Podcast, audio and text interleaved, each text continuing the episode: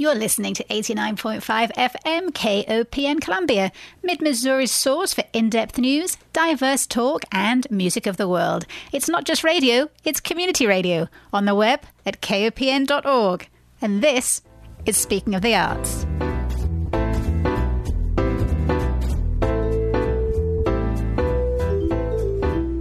Good morning and welcome to Speaking of the Arts, Mid Missouri's only in depth weekly art show. My name is Diana Moxon. I love looking at other people's art collections, whether on their walls, what they wear, or what kind of tableware you find in their kitchen cupboards. My mother was a self proclaimed nosy Parker, and I clearly inherited that gene. So, two events that are coming up this weekend and next are right up my alley. In the second act of today's show, artists Melynda Lotven, Jeffrey Ferguson, and Sonya Nicholson come in to chat about this weekend's Fall into Art Festival, amazingly now in its 10th year, and once again taking place at the Parkade Plaza Event Centre. But first, we take a peek at a new and ephemeral immersive art installation, which opens next Tuesday and lasts for just six days. The experience is the brainchild of Columbia's queen of innovative theatrical experiences, Elizabeth Braaten Palmieri, founder and executive director of the perpetually immersive Greenhouse Theatre Project, and artistic director Duncan Bindbeutel. Last year, the Greenhouse Theatre troupe delivered a murder mystery dinner to round out their season and keep their fans engaged. And this year, the Between Seasons offering is an experience called simply The Room Project. And here to tell us more about it, but also, I suspect, to deliver an enticing tease about her new installation experience, is Elizabeth Braaten Palmieri and her artistic director, Duncan Bindbeutel. Welcome back, Elizabeth and Duncan. Oh Before we start chatting about your new project, can we please just talk about this. oh, Diana. Yes. The final scene of Greenhouse Theatre Project's Hedda Gabler production back in September, and possibly the most inspired moment in my entire theatre watching history. Set the scene for us a little bit, Elizabeth. okay. Um, for those of you who don't know, first of all, this song, any anyone with a, a toddler or a child under the age of 10 knows this song, Baby Shark.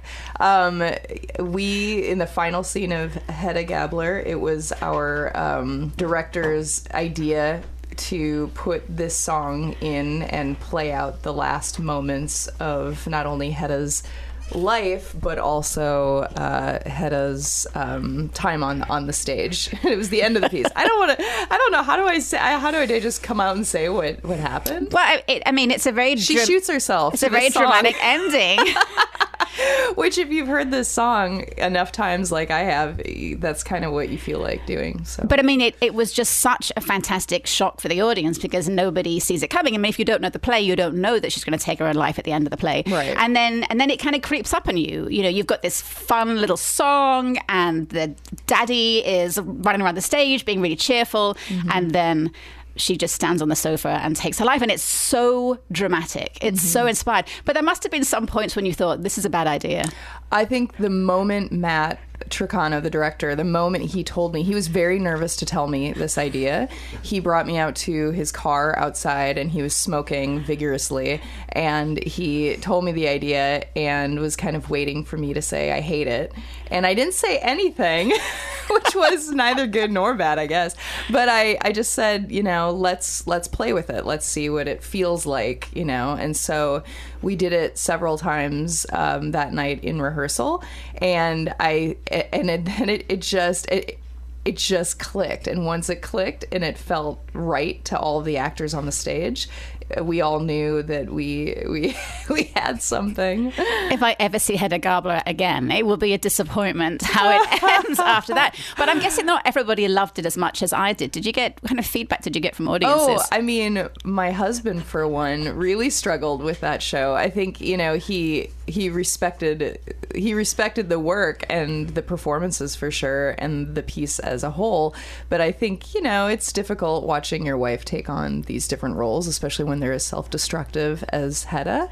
But yeah, I, I, Hedda's not ever everyone's cup of tea. But the thing about her is that you know she is as as funny as she is disarming and uh, disturbing. So I mentioned the idea of the room being an ephemeral project in my introduction, but that is true of all your productions. They burst into life for a maximum of usually four performances. We all flutter like moths to your flame, and then they are gone. So is that sense of ephemerality part of your cunning plan, and leave them wanting more elusiveness? Partially. I mean, part of me, you know, wishes we were in a position where we could run a piece, a play, a project for an extended period of time. But oftentimes, because we are site specific, we are visitors in other people's spaces. And so it just doesn't always work out. With Hedda, we were renting the Missouri Theater, which can be very expensive. And so that was our time limit right there.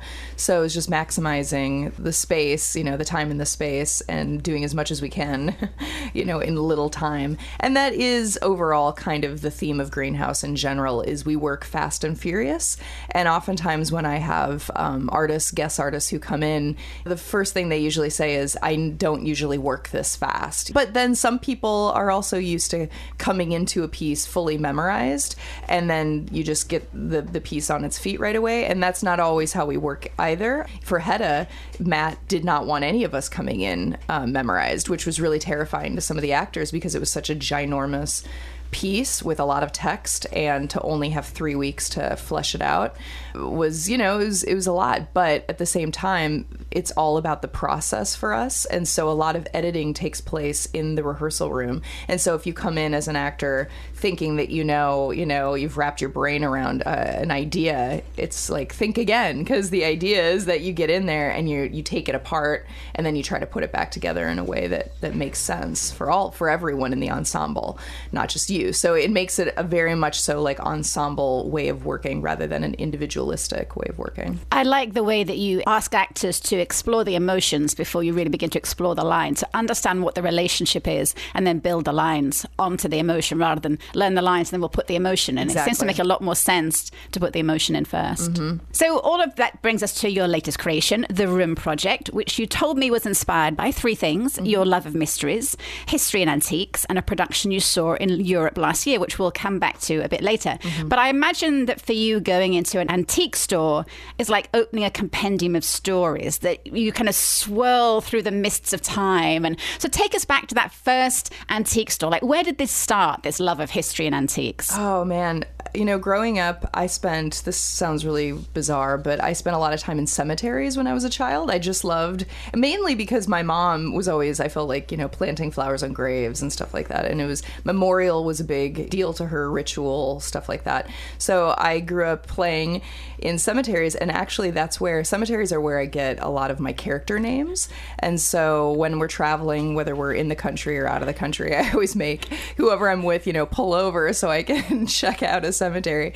And uh, the thing, the, fascination kind of uh, bleeds into antiques. I've always loved antique stores. I love the smell of them. I love, not everyone does, but I have like a certain taste of antiques for a, for a space. I, I like antiques that are well curated. Like, you know, if a booth is just a total mess and you have to like ransack it and rummage, I'm not always into that. I like things kind of displayed in a way that that entices me, that draws me in, and that I can look at one glass bowl and like totally like you said imagine the story that you know surrounded that bowl who owned it what went on with their life how did that bowl end up here you know this lonely bowl who's been passed on to you know however many people so i think that i've always i've always just had a fascination ever since a child you know With the past.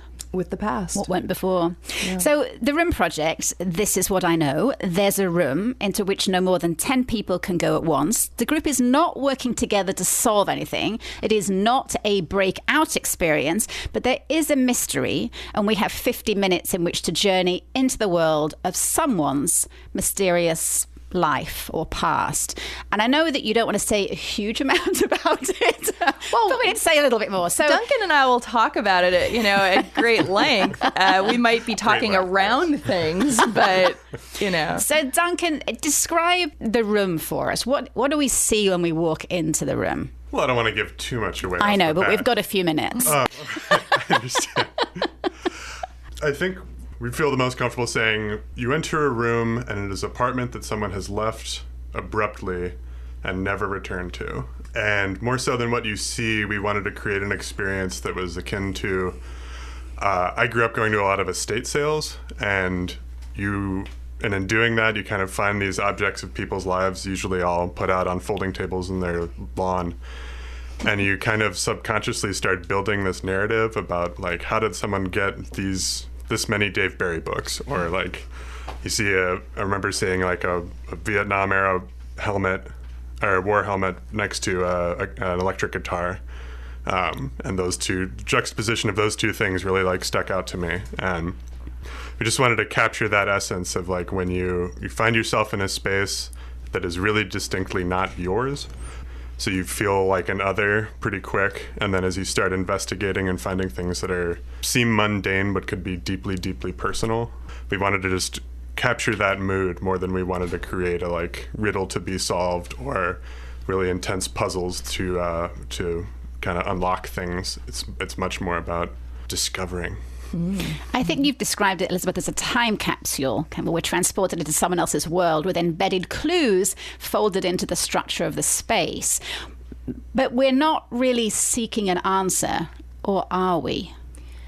Why are you keep, you're, you're, oh, you're just trying to trick me here. Um, I think that yeah, I think the answers are um, they're in they're in the space, right? And it's kind of like you and I were discussing this last night, where everyone, all, all ten people who enter that space might have a different conclusion at the end of it, and that's okay. I think that I we wanted to create a place where there is no necessarily right or wrong like finality because I don't know, there's kind of a letdown to that. You know what I mean? There's something there's you know when you listen to a podcast and it's solved at the end there is a lot of like resolve and relief i think in that. But at the same time those podcasts that like end and it's like there's a ellipses afterwards or there's like a and they're still out there or are they? You know what i mean? I, I don't know. There's this is this is taking that turn. You know what i mean? And so yeah you know like duncan said it's it's this juxtaposition of these belongings and you get to create that world of who you know like, the world in which this person lived in you're immersed in but you get to create you know the story of, of who this was based on those those things So it's about each of our own personal journeys. Exactly Definitely. not about your journey to it. It's about our journey. So, Elizabeth, you and I have both been to an ah. immersive theatrical experience in New York called Sleep No More, which was so fantastic. Ben Brantley in the New York Times wrote, It messes with your head as thoroughly as any artificial stimulant, which it certainly did. And whilst the room project is different in that there are no actors, I sense there are certain components of Sleep No More. How are they similar? Yeah, Sleep No More, you know, I saw that however many years ago, six years ago, five years ago, and it continues to haunt me and it continues to infuse my work in different ways. I only went to it once and I never want to go see it again because I, I don't want to ruin that feeling that I had, you know what I mean, when I went, when I left that space. And, and yeah, I think that similar to Sleep No More, they had such an amazingly curated space. Uh, those of you who don't know it, it's like a six or eight story warehouse building in Chelsea where this elevator kind of takes you up and down, and, and you each floor is kind of a different part into this world. So the like one floor is like just a forest that you can just like wander through. And it's so, you know, everything is so well lit, everything's so well curated. It takes place like in the 40s roughly. And so you go into a doctor's office and you open the drawer and it has pamphlets from the 1940s, you know, not replicas but like real the real thing, you know, and you can sift through. And and that so that that kind of performance for me is something that really takes me completely into it. And there's no barrier. And i think that you know again that's not for everyone. But you know unlike this performance or this piece you know we will not have actors getting up in people's faces like in sleep no more you know? You're not going to be dragged into another you know corner or into another closet you know and stuff like that by someone. So i don't Sounds want like a great show. I was pushed out of the elevator, leaving everybody that I was with behind, and I was Oh, you were that person. I was in a hospital ward. Yeah, yeah. And there were no actors at that point. Yeah. It was just this hospital ward with this really eerie music playing, and I'm Yeah. like, what am I supposed to do? I- so you start This reading. was a play, you're saying. It's. I just started reading all of the patient sheets at the ends of the beds. Yes. Um, and that's what you're supposed to do like that is what they're trying to do is yes make you feel uncomfortable but in that discomfort you are actually able to like explore outside of like the traditional boundaries you know what i mean that like performance i say quote unquote puts you in. You know they lock you in a seat usually and there's a fourth wall and you're distanced from it and you you're protected. And i think that you know when we immersive can get overused and i probably feel like i overuse it sometimes in my work. But what i mean when i say that is i don't always mean like oh the actors are coming at you and like you know it's like really visceral and intense and we're grabbing at you. It- it's not that for me. What it is is it, it's really creating something that a person, an audience member, can enter and really um, let go of themselves in a lot of way because there's a sensory level to the piece, you know, to these different productions that we've done in the past and this current one, where you know there's uh, where we're working with like your sense of smell and you know maybe taste and obviously like vision, but you know feel and like all these different things. So what happens when you are observing with like all your senses like in a space and having that kind of um, performance experience versus the traditional right? So that's that's the difference. And I, I think that some people that freaks them out because they're they don't know what's going to come out of them or what that's going to like bring them to. And it's also like why some people don't like traveling you know what i mean? There's a lot of discomfort in traveling and that's why i love traveling. So i guess that's why i make this kind of work because I love traveling. Duncan, there are sound components to this room as well, right? So you're not only all the senses are engaged. So at certain points, you may encounter a soundscape that's folded into the structure of the room somehow. Yes, we have, without giving too much away, which is, I'm just pretend every sentence I, I start with that term. Um, there will be, um, I think, like, for the most part, it's a pretty straightforward design. There's not a lot of abstractions to the objects that are in there, but there is kind of engagement for certain objects or certain environments, once you enter into them or engage with them in a certain way, there will be a sound component that will come through and kind of flesh out the narrative a little bit that we're really excited to see. Um, and, and the audience can control a lot of that. The audience controls a lot of you know what happens in there. How So- they move through the yeah, room. Yeah, Yeah. so depending on how exploratory they choose to be, there's going to be a response to that. The room will, will respond to them.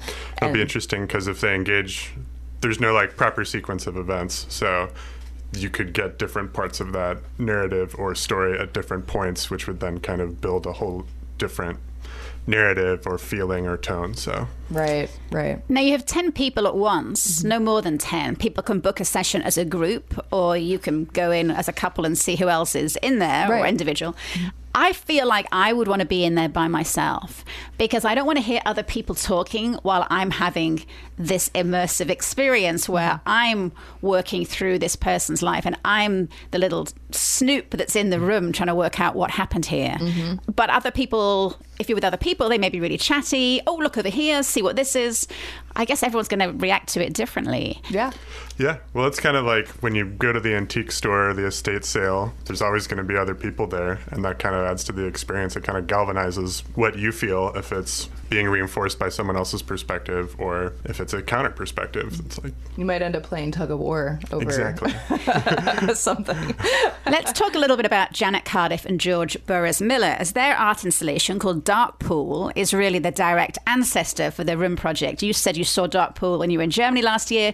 You sent me a link to their website, and really a light bulb went off for me at that point, as I've always wanted to do one of their audio walks where you are in a crowded space, but you've got headphones on and an iPhone, and what you see and what you hear is different than what is actually happening in exactly the same space. So you have this alternate reality. Mm-hmm. Tell us a little bit more about the body of work created by Cardiff and Miller and, and what it was about Darkpool that really obsessed you. Oh my gosh. Okay, so again, I was I was by myself when I entered that space and I think that it was in a large modern art museum in Dusseldorf, but the room itself has a, a traditional door on the front and uh, they they let about 10 of us in at a time, I think.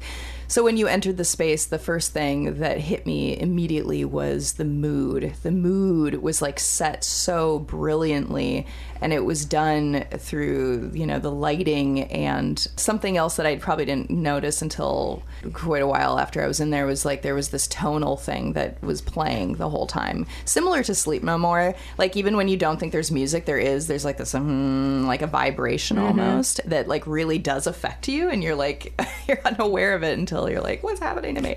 Um, but yeah, so there was some really cool sounds and, and and also like sound triggers. So when you were in certain parts of the space, that might trigger like a voiceover. And the voiceover, it wasn't necessarily crucial that you like heard everything that was being spoken, but it just kind of like added to the environment. Most things were hands off, but a couple components were hands on and it was just really lovely and they let you stay in there as long as you wanted because when one person came out then they'd let, let another person in. And i think i probably stayed in there longer than anyone you know what i mean? Uh, i was it was just it was really it was really cool. It was something that felt like a person's space but at the same time felt like a crazy space too you know a space where i was envisioning someone went mad or something happened there something happened.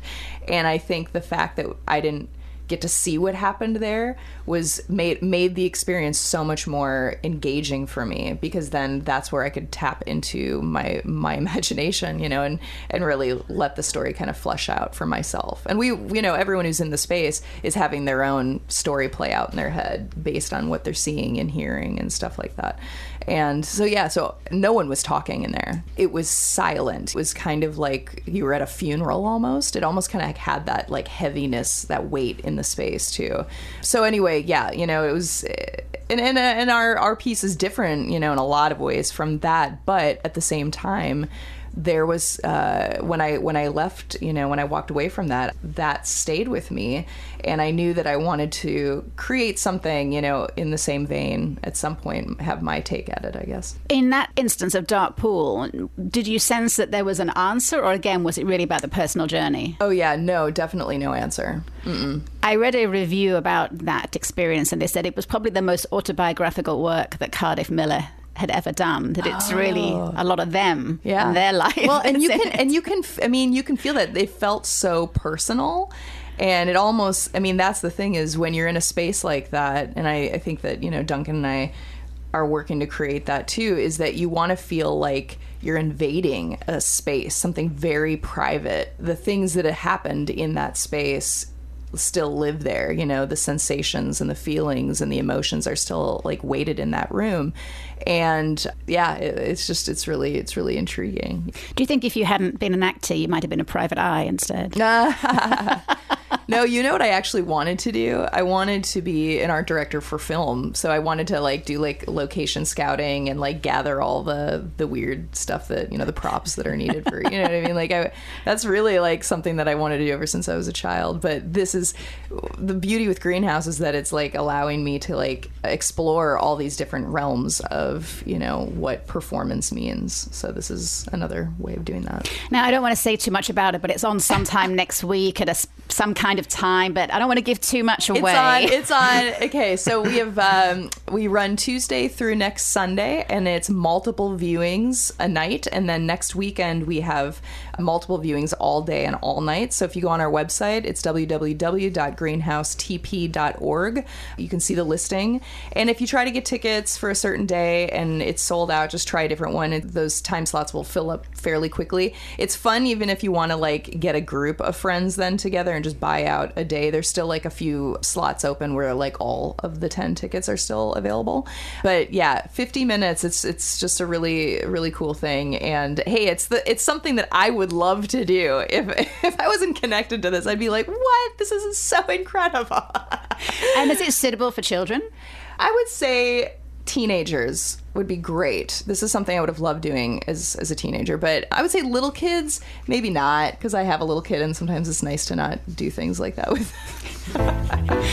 Thank you so much to my first act guests today Greenhouse Theatre Project's Executive Director, founder, and actor Elizabeth Braaten Palmieri, and her artistic director, Duncan Bindbeutel.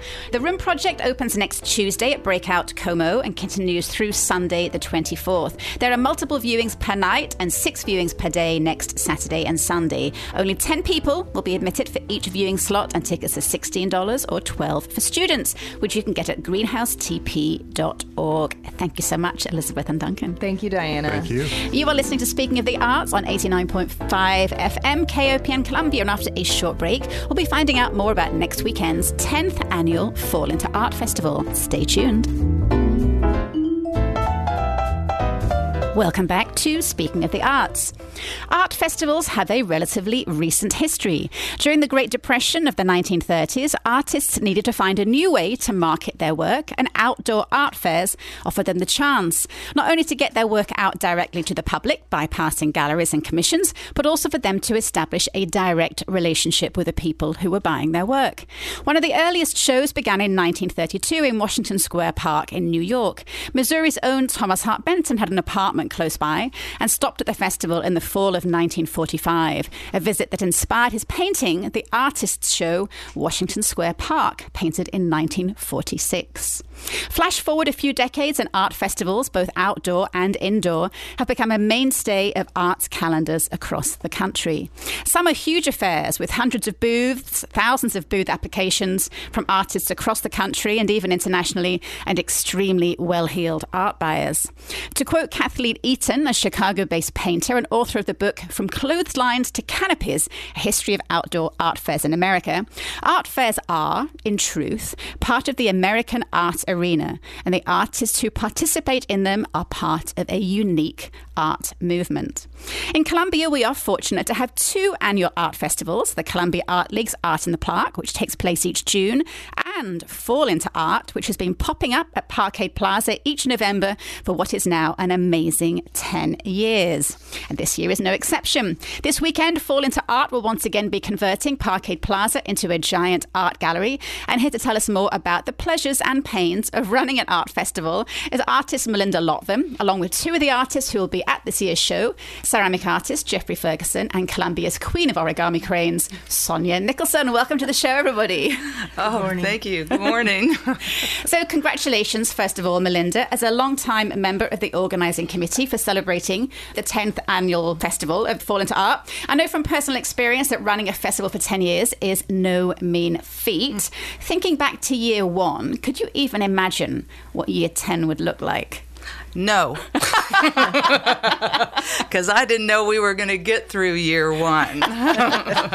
but here we are. We are here. And, and uh, Farah Nieuwenhausen and Kay Foley and myself have been the drivers of all of this. I want you to know Farah Nieuwenhausen is 82 years old, and she has really pushed and pushed and pushed this show. Um, there's times when I just wanted to give up, especially that first year. But uh, here we are, 10 years later. I remember when Farah told me she was going to do this, and she was then, you know, 72. And I said, why would you want to run an art festival, Farah? I mean, really, shouldn't you be retiring? But, you know, here she still is 10 years later. 10 years later. We were going around and getting food and cupcakes yesterday. So. uh, running an art festival is one of those things that sounds like it would be really, really a fun thing to do. And whilst it is, in many ways. There is also a surprisingly huge amount of work you have to do to get to the point where a festival suddenly pops into view mm-hmm. of the public. What have you found to be the biggest challenge? Well, just the early years, I think, have been the biggest challenge. Now we're pretty, we are established. Uh, we have more people submitting because it is a juried show. We have more people submitting than we, we have to turn them away, the ones that um, can't because we're are limited in our space. We have 56 artists that uh, come through. I don't know how many we had apply this year, but we had to turn people away. But probably the hardest part was just just the beginning, and, and now we are established and people know us. Sonya and Jeffrey, you are both long-time art festival exhibitors. What is it about the art festival arena that keeps you coming back? Because it's a lot of work for an artist too. It is a lot of work, but the art lovers who come and appreciate and then open their pocketbooks and decide to make purchases make it worthwhile and you get you really get a charge as an artist when they come and they give you feedback, say they just love your work and and make selections and make purchases. And I come away with just this wonderful feeling of um, gratitude for the community. It's it's bringing people together through art, and you know from all walks of life. So gratitude for it. Jeffrey, I mean, you are carrying, you're a ceramic artist, you're carrying really, really heavy boxes. yeah, I'm always envious of those scarf sellers. I, they pack up in about two minutes and carry one box out. I remember years ago at Art in the Park, we had a, a, couple that were selling scarves, and they came from St. Louis. And you know, everybody arrives at Art in the Park, and they've got these huge trailers, and they unload these, you know, mountains of canopies and walls and everything, and shelves, and and tote things, and it takes them hours. This couple just they had these beautiful scarves. They set up their tent and everything in about 40 minutes. and, and they had a little tiny hatchback that they arrived in. and when we closed the festival on Sunday afternoon, they were like gone by 4.30. they want any help packing up. They just carried the stuff and out they went. So yeah, there's uh, the scarf people. definitely a reason to be jealous of yes. the scarf people. Sonya, tell me a little bit more about your background at artistry. How did origami cranes become a way of life for you? Well, origami cranes came to me through my son. A very kind woman came to Russell Boulevard School and taught them the story of Sadako and the Thousand Cranes and how to fold the crane. And he came home really excited to show me. And he, he knew I had Japanese paper left from when I was a an exchange student for a year in Tokyo. So we started folding, and I thought, oh, this is great. We're going to make Christmas presents, and we'll and then my friends kept telling me as I gave them to another friend and another friend, you could sell these at Bluestem. And okay, okay. so that was about 14 years ago. They make a nice gift to for folks to exchange peace and goodwill. Tell me about the paper you use because you use a very specific kind of Japanese paper. Yes, I fell in love with the Japanese yuzen. It's uh, silk screened paper that's traditional to Japan and it's acid free, and there are multi generations of families making this. So I fell in love with it when I was over there and had no idea what to do with it. It was so precious. So I was really excited to figure out something to do with it. We brought big sheets that are 30 inches by like 26 inches home from Japan, and we couldn't cut them because they were too precious. We didn't know where we could get more. So, but now we know, and I was I was directed by people to to use really fine paper that you couldn't necessarily get your hands on around here. So yeah, that's part of the fun is loving my materials. Do you get to travel back to Japan to source materials? I hope so, but that's where I do get that's where I do get to order big batches of paper and I it's yummy. I love it. How far afield do you think your cranes have flown?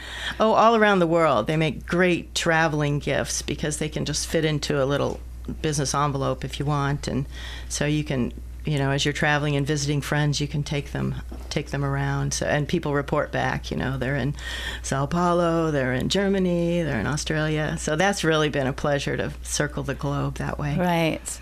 You have in your studio it isn't only you you're you are folding so many cranes that you have people that help out. Right. How many cranes have you folded do you think as a studio? Oh i would say at least a thousand a year if not more. Um, but yeah, I'm cutting cutting squares that sometimes they're only two inches square, sometimes they're 19 inches square. I stopped counting. I'm just looking at the pretty papers and and then making this international symbol for peace and goodwill.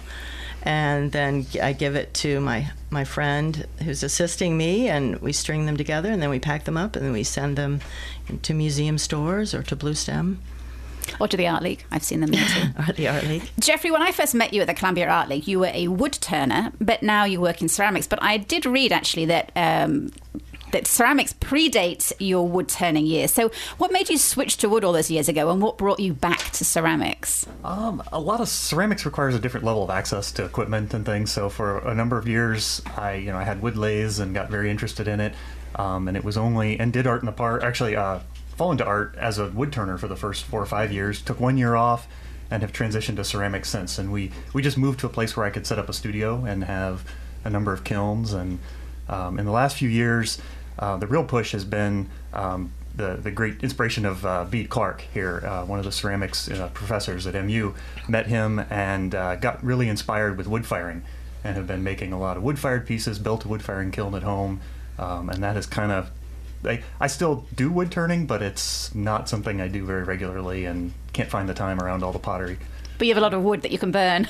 That's that's the thing. Yeah, you- I know where to get all the wood, so that and that's very helpful. Wood kilns really suck up a lot of material. Um, Now, I read that you you'd gone into wood from ceramics because you realised that as you were cutting the base of the bowls, they were getting bigger and bigger and bigger, and you thought I should be working in a different medium. So you kind of moved into wood to satisfy your. Uh, yeah, the second the second part of throwing, usually you throw a piece, leave the bottom thick, and then as it dries, you turn it over and basically turn just like on a wood lathe um, the foot of the piece. And I when I was first doing ceramics before I did wood turning, I was I was having more fun trimming the bottoms than actually throwing the tops.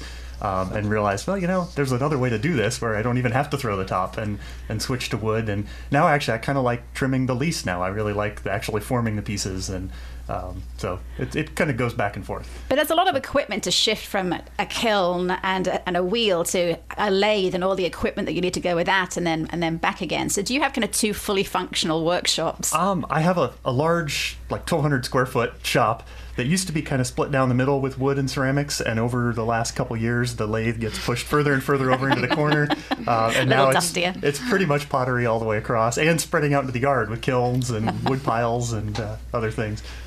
Now, by day, you are an archaeologist for the MU Research Reactors Archaeometry Lab.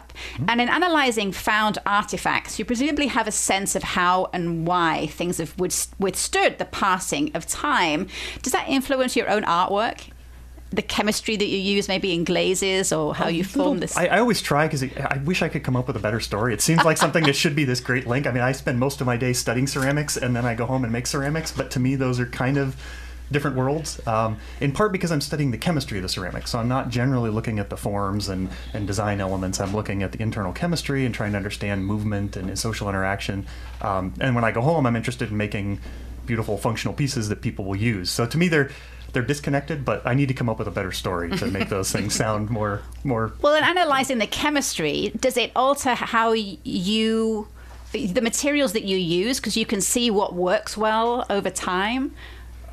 Yes and no. Most the, the ceramics I study are very low fired, so it's a completely different type of technology. They don't necessarily hold water in the same way, so it's it it influences a little bit. And I can't say it doesn't overlap. There are times where I've actually brought samples in and analyzed them on our equipment when I'm I'm trying to figure out what a material is or something like that. Um, but it's it's almost two kind of independent technologies to some extent. This sort of modern, fully fired ceramics versus sort of older, lower fired material. Tell me about obsidian and why you have an obsession with it. I love it. Even before wood turning and ceramics, I was a pretty avid uh, flint knapper at making stone tools. I used to sell them on eBay and things. Um, obsidian is really fun. I get to I get to travel the world. So obsidian is a volcanic material uh, that fractures ra- sharper than a razor blade. Um, in fact, it's the sharpest edge you can get on any material in the world ever. Um, it's a really useful material. It gets traded all over, so people in the past figured this out. Trade's been used for millions of years for stone tools, um, and it part of what I do is determine the chemistry of the original sources, study the artifacts, and then figure out how to connect the two back together so we can understand movements and trade and exchange.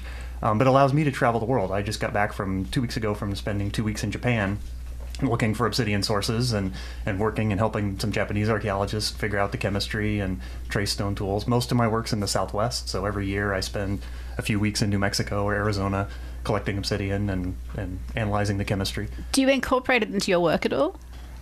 You know, I, it's something I've actually want to do. Oh, what's interesting is you would think obsidian being a glass would melt like modern glass, but it actually has so much water in it that when you heat it up, it puffs up into a pumice.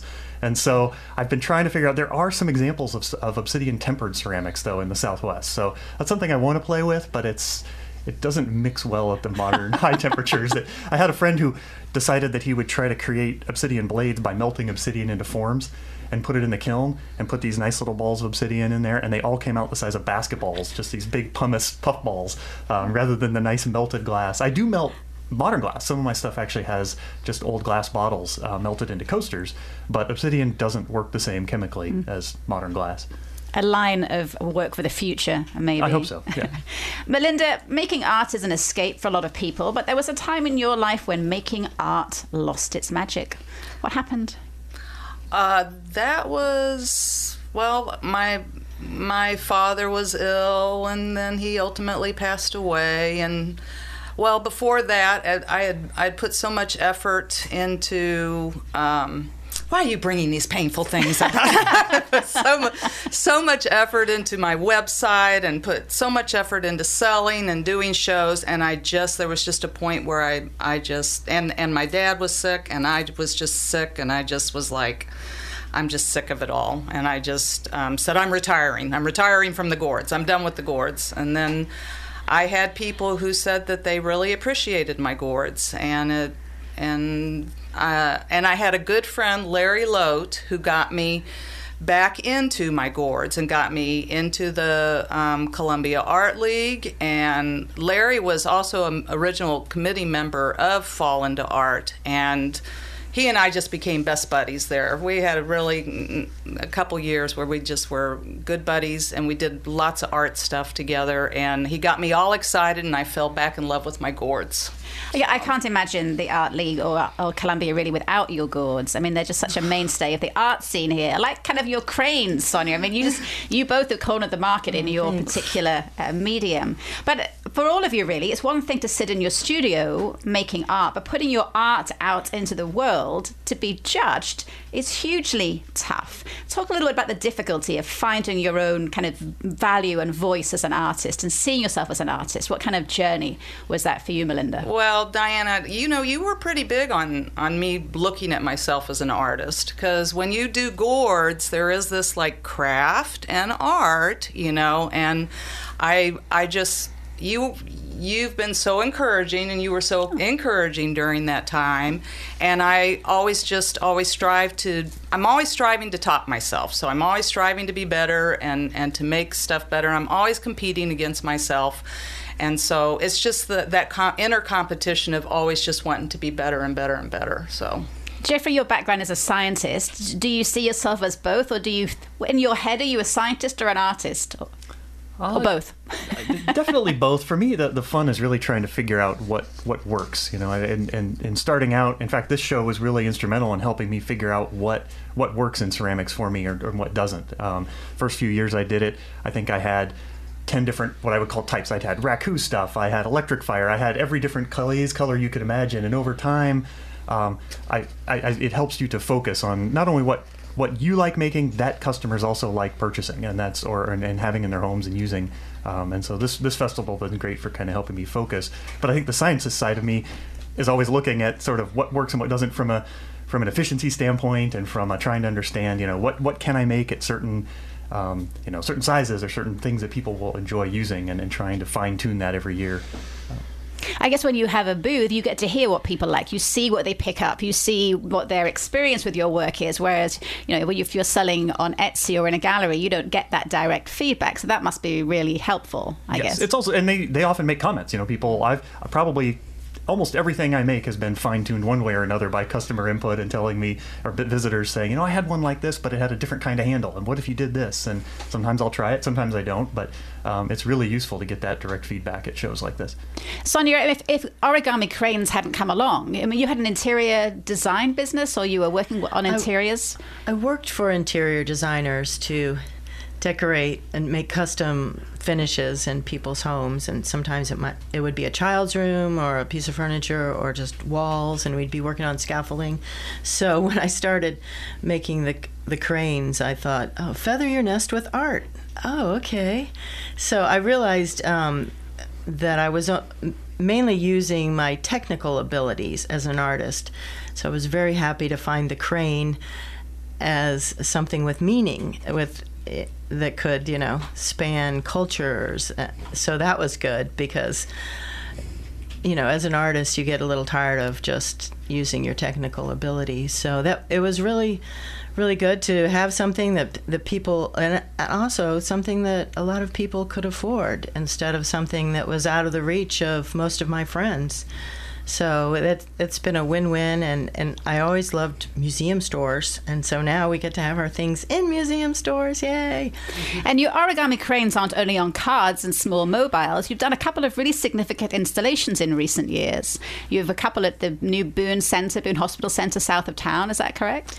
Yes, and that's been really fun because those become ins- installations that people interact with and they they get to tell me about experiencing. Oh, you're standing under it, and I did take some um, references from Buddhist temples and the experience of touring those, and and yes, it's it becomes architectural, and you, and you get to interact with the art just by standing under it or in front of it, which is really fun to come off of a come off of the two-dimensional wall and into you know interacting. And it completes the circuit for the artist to to interact with the customer and that's what the the festival does too. You get to meet people they come in they're surrounded by your work and they get to talk with you.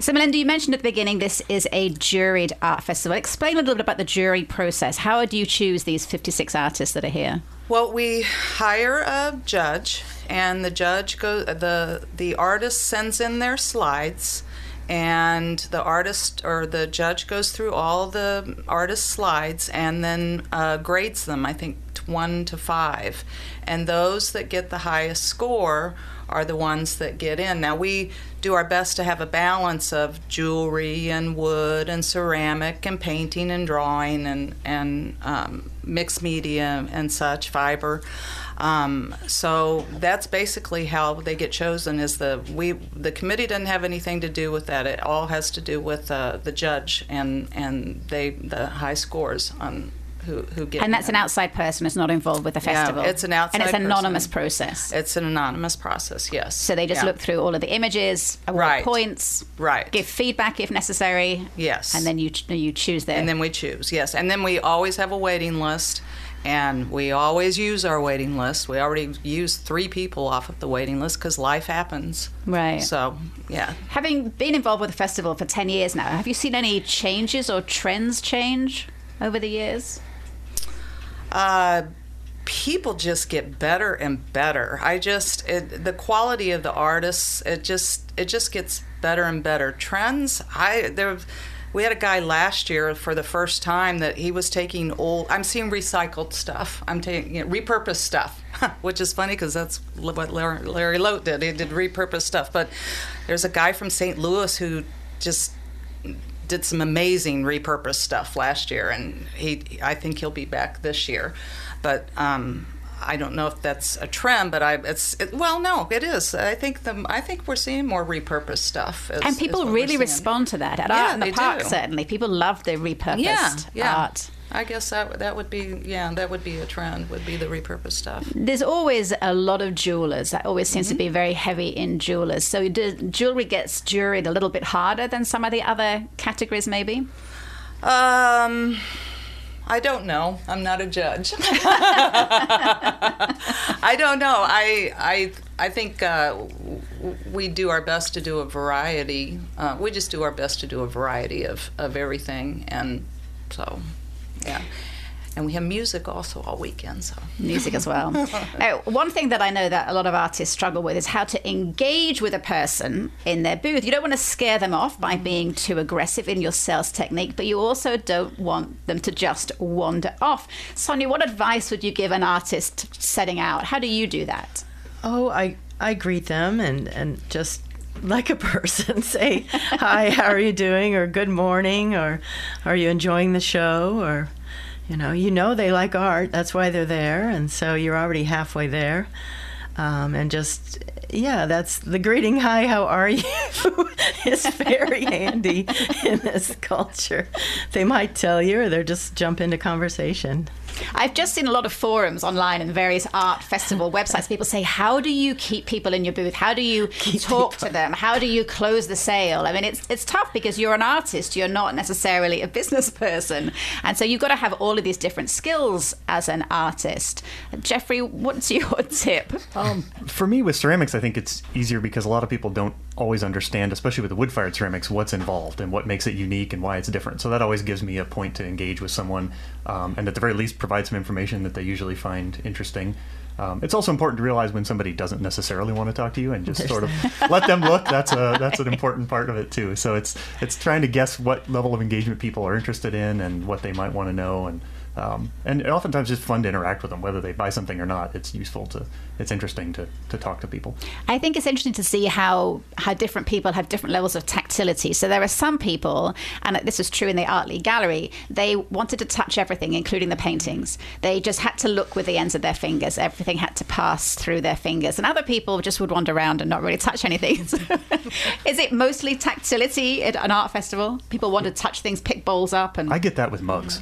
I can tell you every person that comes through will tell me that this is the mug because it's exactly right. And I try to make them just a little. I don't ever make the same mug twice, so they're all slightly different. And every person will go through and swear that that is the one mug that is absolutely perfect for them. And yeah, they have to try every single one of them. So. what about pricing? That's another thing that's always difficult. What, what kind of metrics do you use for pricing, Jeffrey? Um, in terms of how I set my prices for, Yeah. for items, uh, for me, it's it's not so much of what I can what I think I can get for it. It's how how affordable can I make it? I'm interested in. I like having a lot of pottery out there. I'm not interested in going and selling one or two thousand dollar pieces. I'm interested in selling a lot of stuff that people reuse. So for me, it's it's a very much a time involved, materials, trying to figure out how I can make things to make them affordable and have people you know purchase these and enjoy these items. So um, it's it's maybe different than some more higher end fine arts where it's you know what can I get for this painting? It's more how can I get rid you know how can I get this in someone's hand? Um, so that it's a tough thing to try to figure out. So, Melynda, it kicks off tomorrow morning at 10 a.m. It goes till 5 o'clock tomorrow, and then again on Sunday from 11 till 4. Um, you got music all weekend. You It's free to attend. Anything else that people need to know? Uh, we always have a children's area, so kids can come and, and color or whatever. They, we always have a children's area. Um, yeah, we have music all weekend. My husband will be playing with Al Jolly. Uh, I think he's playing on Saturday and on Sunday. And we've got Lisa Rose's music. Audra Sergel, I believe, is gonna be Audra there. Sergel and Joel Anderson and um, the Lonesome companions um, i think are going to be there um, we're having we, we have a silent auction. Uh, the our artists some of our artists contribute work and we raise money for the food bank. Um, we have we will have uh, cupcakes and uh, we'll have uh, because we are celebrating our 10th and we will have drawings throughout uh, saturday and sunday for for prizes Okay, So- cupcakes and prizes. Yes. What more could you ask from an art festival? My second act guests today have been gourd artist Melynda Lotven, ceramic artist Jeffrey Ferguson, and origami crane artist Sonya Nicholson. You can find their work and that of another 54, 55 local and regional artists at this weekend's Fall into Art Festival, which is at Parkade Plaza. The festival runs from 10 till 5 on Saturday, 11 till 4 on Sunday. It's free to attend and there is a ton of free parking, so there is no excuse. Thank you so much, Melynda, Jeffrey, and Sonya. Thank, Thank you, you. Diana. Thank you so much. You are listening to Speaking of the Arts, and before we hand the airwaves over to Terry Gross and Fresh Air, I have a list of arts events coming up that would like to find their way onto your calendars. Tonight at the Missouri Theatre, Presidio Brass is hosted by the University Concert Series at 7 p.m. Tickets start at $28. On stage at Stephens College's Warehouse Theatre this weekend is Neighborhood 3 Requisition of Doom. Think zombies in a suburban subdivision horror video game, and you're somewhere close to what that's about. Showtime is 7:30 tonight and tomorrow, plus there is a 2 p.m. matinee on Sunday, and tickets are $8. Show Me Opera is performing a program of opera scenes at the Rhynsburger Theatre tonight and tomorrow in a show called Sextets and Other Encounters. Showtime is 7:30 and tickets are $7. Columbia's Resident Arts has a fundraising fifth birthday party tonight. Tickets are $35 or 50 for a couple, and as it is at a supporter's private home, you will need to buy tickets in advance, which you can get at residentarts.org. In Jefferson City, Scene One Theatre has an evening of poetry, prose, music, skits, and plays in a show of original performance art called Tales from the Rough Writers. There are performances tonight and tomorrow at 7:30, and tickets are $10. And tonight at the Blue Note, it's the best of Show Me Burlesque, featuring national talent from across the country. The Varieties gets underway at 8:30, and you'll need $10 to gain admittance.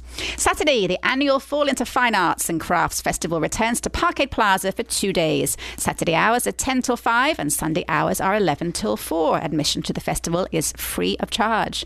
The Boone History and Culture Centre has one of its regular Meet the Author events at 10:30 on Saturday morning with University of Missouri Associate Professor in the School of Law, Carli Conklin, who'll be discussing her book The Pursuit of Happiness in the Founding Era: An Intellectual History. TRYPS Children's Theatre's production of Disney's Frozen Junior is at Columbia College's Launer Auditorium at 2 and 7 on both Saturday and Sunday. The Missouri Symphony's 2019 Piano Student Showcase featuring 30 of the finest young pianists in Central Missouri who'll be performing on the grand piano in the Missouri Theatre is Saturday evening at 7 p.m. Tickets are $10, but children under 18 do not need a ticket. And Saturday night, Girl Really Theatre has its final performance of the year at Talking Horse Theatre, this time performing a dynamic staged reading of an adaptation of Ibsen's A Doll's House. Tickets are on a first come, first served basis and are free, thanks to sponsorship by the University of Missouri's Division of Inclusion, Diversity and Equity, Equity and showtime is 7.30. Sunday, Fall into Art continues at Parkade Plaza from 11 till 4. Talking Horse Productions has a meet and greet for their 2020 season at 3 p.m. Sunday afternoon. This is a free event, but you'll need to RSVP in advance, as again, it's at someone's private home, and you can do that at talkinghorseproductions.org. Also at 3 p.m. Sunday afternoon, the Chorus, Columbia's LGBTQ QA to Z community choir, performs Born This Way, a concert of queer anthems, and that's at Unity Center of Columbia. Sunday night, there's a choice of free concerts to attend. The Stephens College Fall Choral Concert, called Songs on Silken Wings, is at the historic Senior Hall recital at 7:30 p.m. And at Mizzou's Whitmore Recital Hall, Mizzou New Music Ensemble's concert also starts at 7:30. Meanwhile, at Rose Music Hall, David Wax Museum and the Harmonies are on stage at 7 and tickets are $15. Monday night, fiddler Dennis Stroughmatt performs a musical odyssey of French Midwest Creole tunes at the Daniel Boone Regional Library's Friends Room at 7, and there's no cost to attend. Next Tuesday, Greenhouse Theatre Project opens its new immersive art installation anti breakout experience called The Room Project.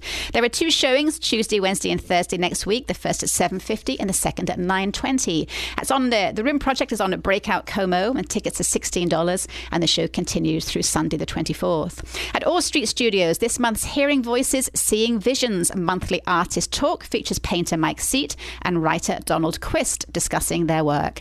The evening starts at 7 and is free to attend. And at the State Historical Society next Tuesday, jazz historian Chuck Haddix is giving a talk about Charlie Parker's life and music in Kansas City. His talk starts at 6:30. Next Thursday, the 21st of November, the University Concert Series presents the MU Choral Union, the University Singers, and University Philharmonic in an evening called Bach and Bonds. They will be on stage at Jesse Hall at 7, and tickets start at $23. At Skylark Bookshop, Missouri's first poet laureate, Walter Bargen, reads from his new book of poems called Until Next Time, and that's at 6 p.m. next Thursday.